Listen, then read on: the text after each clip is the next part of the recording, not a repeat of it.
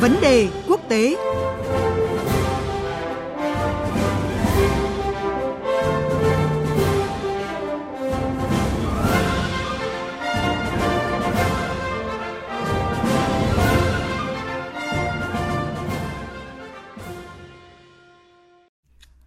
Thưa quý vị và các bạn,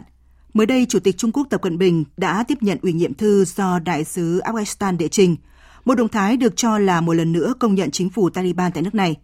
Nhìn lại hồi tháng 9 năm ngoái, Trung Quốc cũng là quốc gia đầu tiên cử phái đoàn đại sứ tới Afghanistan gặp Taliban sau khi nhóm này lên nắm quyền từ tháng 8 năm 2021. Thực tế hiện nay, một số nước và tổ chức quốc tế vẫn giữ phái đoàn ngoại giao tại Afghanistan nhưng không cử các đại sứ mới mà chỉ giữ các vị trí chức danh như là đại biện lâm thời. Vậy đằng sau các bước đi ngoại giao của Trung Quốc với chính quyền Taliban là gì? Nội dung này sẽ được làm rõ trong cuộc trao đổi giữa biên tập viên Phương Hoa với phóng viên Phan Tùng, thường trú Đại tiếng nước Việt Nam tại Ấn Độ, theo dõi khu vực Nam Á. À, vâng, xin chào phóng viên Phan Tùng ạ. À, vâng, xin chào biên tập viên Phương Hoa, xin chào quý vị thính giả. À, thưa anh, trong tuyên bố bổ nhiệm đại sứ tại Afghanistan hồi năm ngoái thì phía Trung Quốc không cho biết rõ là liệu động thái này có đồng nghĩa hoặc là hướng tới việc công nhận lực lượng Taliban hay không. Vậy ờ, với bước đi lần này khi mà Bắc Kinh chấp nhận ủy nhiệm thư của đại sứ mới của Afghanistan thì sao ạ? À, liệu là chúng ta có thể hiểu như thế nào? À, hồi cuối tháng 1 thì Chủ tịch Trung Quốc Tập Cận Bình đã nhận thư ủy nhiệm của một vị đại diện cho chính quyền hiện tại ở Afghanistan. Đây được coi là cử chỉ chính thức đầu tiên của một quốc gia lớn đối với chính quyền lâm thời ở Kabul sau hơn 2 năm lực lượng Taliban trở lại nắm quyền. À, trong một buổi lễ được tổ chức tại Đại lễ đường Nhân dân ở thủ đô Bắc Kinh, người đứng đầu nhà nước Trung Quốc đã nhận thư ủy nhiệm từ tay ông Asadullah Bilal Karimi, đại sứ được bổ nhiệm của chính quyền Taliban tại Afghanistan. Ông Karimi trình thư ủy nhiệm cùng các đại diện của Cuba, Iran, Pakistan và 38 quốc gia khác. Sự kiện này cũng có thể được hiểu là Trung Quốc đã chấp nhận đại diện ngoại giao của Taliban tới làm việc tại Bắc Kinh. Nhưng tới thời điểm này, chưa có một tuyên bố chính thức về việc ờ, thừa nhận tư cách với chính quyền ở Kabul. Người phát ngôn của người giao Trung Quốc U Văn Bân đã lảng tránh câu hỏi trực tiếp tại cuộc họp báo thường kỳ mới đây về việc liệu Trung Quốc có công nhận chính quyền Taliban ở Kabul hay không.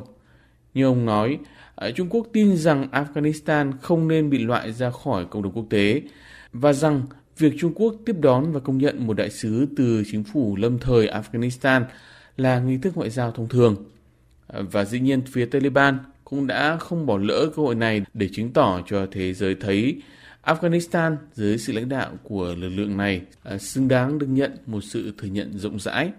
Người phát ngôn Taliban Zabiullah Mujahid viết trên mạng xã hội X rằng ờ, Trung Quốc đã hiểu những gì mà phần còn lại của thế giới không hiểu. Đại diện Taliban còn cho rằng thế giới giờ không còn ở trong trạng thái đơn cực nữa, đồng thời kêu gọi Nga, Iran và các nước khác tiếp nối bước đi này nâng cấp quan hệ với Kabul.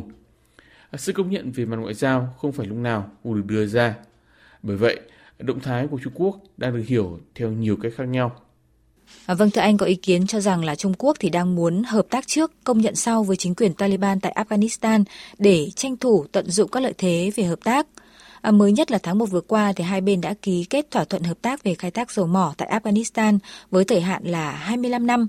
À, vậy theo giới quan sát khu vực ạ, Bắc Kinh có thể nhận những lợi ích chiến lược nào ạ khi mà bắt tay hợp tác với Afghanistan dưới thời Taliban thưa anh ạ?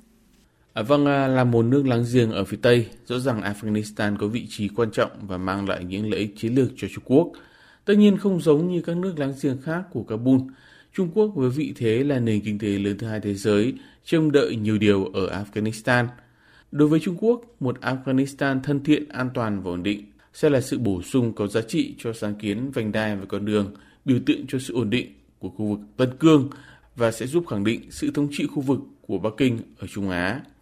Vị trí địa chiến lược của Afghanistan nằm trên ngã ba giao giữa Đông Á với Trung Đông và châu Âu, càng khiến Bắc Kinh phải đầu tư công sức để có được vị thế tại đây. À, có một số thông tin cho biết, à, chính phủ Afghanistan có kế hoạch xây dựng một con đường dọc hành lang Wakhan tới Trung Quốc – mở ra khả năng tiếp cận vô giá và có thể là tuyến vận tải ngắn hơn so với đường cao tốc Karakoram nối với à, Pakistan.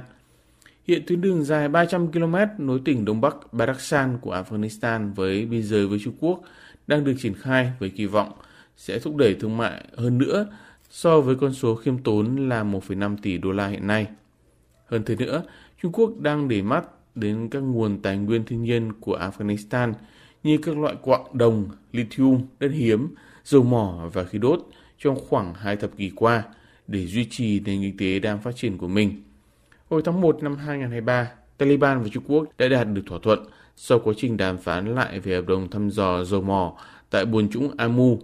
Kỳ từ đó, hoạt động khai thác chung giữa hai bên đã được triển khai tại 18 giếng. Nhà chức trách Afghanistan mới đây cũng đã thông báo kế hoạch của các công ty Trung Quốc đầu tư khoảng nửa tỷ đô la vào lĩnh vực điện mặt trời ở nước này. Ngoài ra, một động lực khác để giúp thúc đẩy à, việc xây dựng quan hệ với Taliban có thể đến từ những kỳ vọng rằng chính quyền Taliban hiện tại có thể là cánh tay để giúp ngăn chặn các nhóm khủng bố Hồi giáo vốn là một đe dọa an ninh quốc gia đối với Bắc Kinh, đặc biệt là tại khu vực Tân Cương. Ở chiều ngược lại, Taliban cũng đặt cược vào mối quan hệ với Trung Quốc với kỳ vọng về các khoản đầu tư tài chính và cơ hội hợp pháp hóa chính trị cho chế độ của mình. À, vâng thưa anh, trong khi đó với Taliban ạ, dù lực lượng này vẫn chưa được bất kỳ chính phủ nước nào chính thức công nhận, nhưng mà theo anh à, liệu bước đi của Trung Quốc có khiến vị thế của Taliban dần có những sự điều chỉnh trên bản đồ ngoại giao khu vực và toàn cầu hay không, khi mà các nước lớn đang chạy đua cạnh tranh không trừ một lĩnh vực và mặt trận nào ạ? À, thưa chị, à, sự kiện Trung Quốc công nhận đại diện ngoại giao của chính quyền Taliban tới nhận nhiệm vụ ở Bắc Kinh là đáng chú ý trong bối cảnh quốc gia Nam Á này vẫn đang chịu sự xa lánh cô lập suốt hơn 2 năm qua. Đó thực sự là một thành tựu lớn đối với Kabul, nhưng đây chưa chắc đã là một bước nhảy vọt giúp xoay chuyển cục diện. Thực tế, Trung Quốc vẫn duy trì đại sứ ở Kabul và cũng đã bàn giao đại sứ quán Afghanistan ở Bắc Kinh cho Taliban sử dụng. Nhà ngoại giao Afghanistan về hưu Jadash Sham cho rằng Trung Quốc khôn ngoan khi liên tục duy trì liên lạc với Taliban kể từ khi lực lượng này giành lại quyền kiểm soát đất nước vào tháng 8 năm 2021. Nhưng Trung Quốc rất thận trọng, à, không muốn Taliban trở thành vấn đề đau đầu vì sự hiện diện của các thành viên à, của nhóm ly khai phong trào Hồi giáo Đông Turkistan ở Afghanistan. À, không giống với các nước phương Tây, Trung Quốc vẫn có các lợi ích thiết thân tại Afghanistan, bất kể chế độ nào đang vận hành đất nước Nam Á này. Việc duy trì quan hệ không bắt buộc với một sự công nhận về mặt nhà nước nào, mà đơn giản chỉ là để tiếp tục chia sẻ, hợp tác vì các lợi ích thực tế của đôi bên. Trong bối cảnh lợi ích và ý chí của Taliban và thế giới bên ngoài vẫn khác biệt vời vợi, sẽ khó có một sự biến động nào đáng kể trong cách phần còn lại của thế giới nhìn vào đất nước này. À, vâng, cảm ơn phóng viên Phan Tùng về những thông tin và phân tích vừa rồi. Thưa quý vị, Hiện nay, việc Trung Quốc có chính thức công nhận Taliban hay không có lẽ không thực sự quan trọng bằng việc nước này sẽ có những lợi ích to lớn trong việc hợp tác với chính quyền quản lý Afghanistan, bất kể đó là lực lượng nào. Bởi quốc gia này rất giàu khoáng sản và tài nguyên, lại có vị trí địa chiến lược, có ý nghĩa quan trọng với chiến lược một vành đai, một con đường của Bắc Kinh. Tuy nhiên, Taliban chắc chắn sẽ không dừng ở việc bắt tay hợp tác mà sẽ đòi hỏi một sự chính danh trên trường quốc tế. Đây sẽ là những rào cản và thách thức không dễ dàng đòi hỏi các bên phải vượt qua trong giai đoạn tới đây.